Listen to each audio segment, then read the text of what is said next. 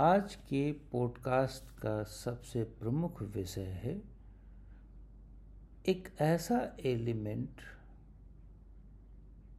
जो five element जिसको हम पाँच तत्व बोलते हैं, उसमें एक ऐसा एलिमेंट है जिसका कोई शेप नहीं है, कोई कलर नहीं है, वो लिमिट में नहीं है, वो अनलिमिटेड है।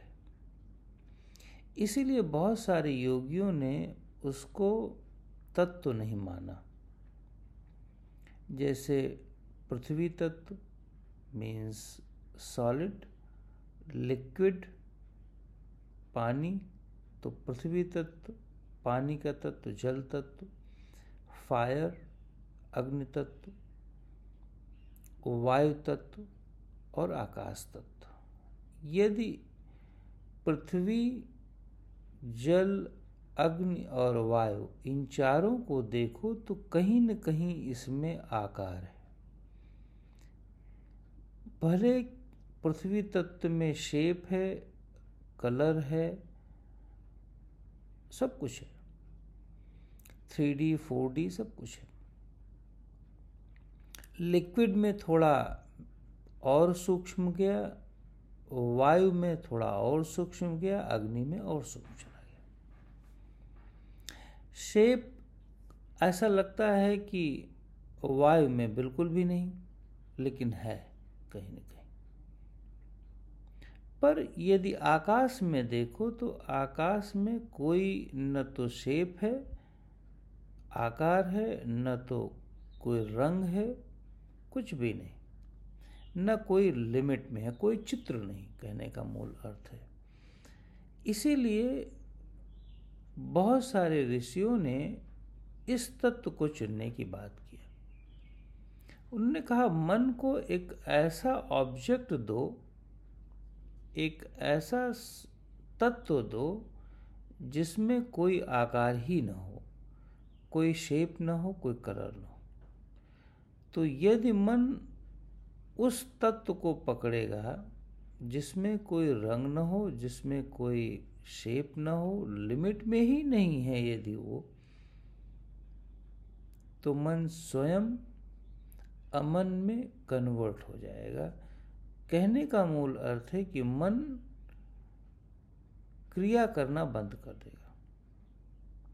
मन चित्र को बनाना बंद कर देगा। मन जो निर्माण की प्रक्रिया में, पैदा करने की प्रक्रिया में लगा रहता है, हर वक्त चित्र बनाने की प्रक्रिया, विचारों को पैदा करने की प्रक्रिया, इन सब प्रक्रियाओं में वो जो हर समय लगा रहता है, उसको वो बंद कर देगा।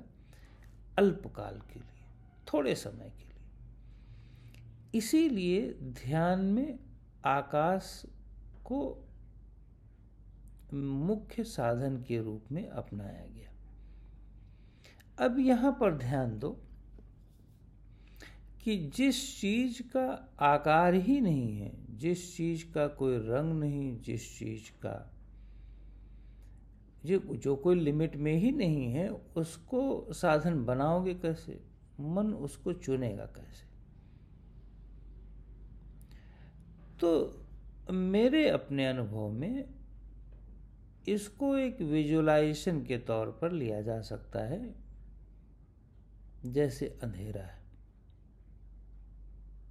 रूम के अंदर हमने लाइट बंद कर दिया और पूरी तरह से गहरा अंधेरा कर दो। कोई वस्तु ना दिखने पाए। अब इसको विजुलाइज कर लो और जब भी यद्यपि अंधेरा भी एक चित्र है, लेकिन जब भी हम ध्यान में जाएँ, बैठें, इस अंधेरे को लाने का प्रयत्न करें। हालाँकि जब हम ध्यान में बैठते हैं और इस अंधेरे को लाएँगे, अंधेरे का अर्थ यहाँ पर अब आसमान हो गया, क्योंकि ये कुछ नहीं है, इसमें कोई कलर नहीं है एक्चुअली लेकिन ध्यान दो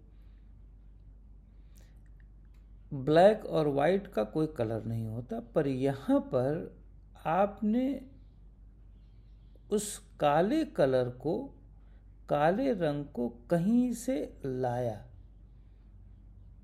अपनी स्मृति में आपने इकट्ठा किया हुआ था और उसको वहाँ से वापस ला करके अपने सामने, मन के सामने खड़ा कर दिया। पर यहाँ पर एक बात को ध्यान दो कि मन इस चित्र को लाया तो जो ब्लैक है, पर इससे कुछ प्रोड्यूस नहीं कर पा रहा है। क्योंकि जब हम काले कलर को देखते हैं तो उससे कुछ पैदा ही नहीं कर सकते। यहाँ पर सफ़ेद कलर को भी देखा जा सकता था। लेकिन सफ़ेद कलर में चूँकि आपका, आपकी आँख कहीं ना कहीं रिएक्ट होने लगती है इंटरनली पर काले कलर को जब आप विजुलाइज करते हैं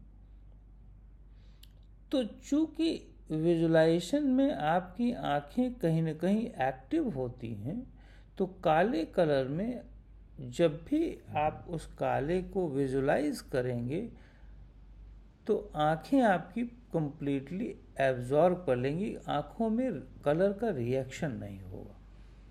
जब आँखों में कलर का रिएक्शन नहीं होगा, ये आँख बंद करके आप कर रहे हैं ध्यान दो। तो जब आँखों में कलर का रिएक्शन नहीं होगा तो आँखें ढीली और शांत हो जाएँगी। और पूरी तरह से थॉटलेस स्टेट में चली जाएँगी, चित्रविहीन स्टेट में चली जाएँगी। वो चित्र बना ही नहीं पाएँगी कोई। यही ध्यान का मुख्य उद्देश्य है। जैसे ही ये मन हमारे द्वारा, जैसे ही ये मन चित्रों का निर्माण बंद बंद कर देता है, और थोड़ी देर के लिए हम पूरी तरह से अपने चित्र को बंद करके थॉटलेस स्टेट में चले जाते हैं विचार विहीन अवस्था में चले जाते हैं तो उस समय स्वयं का अनुभव करने लगते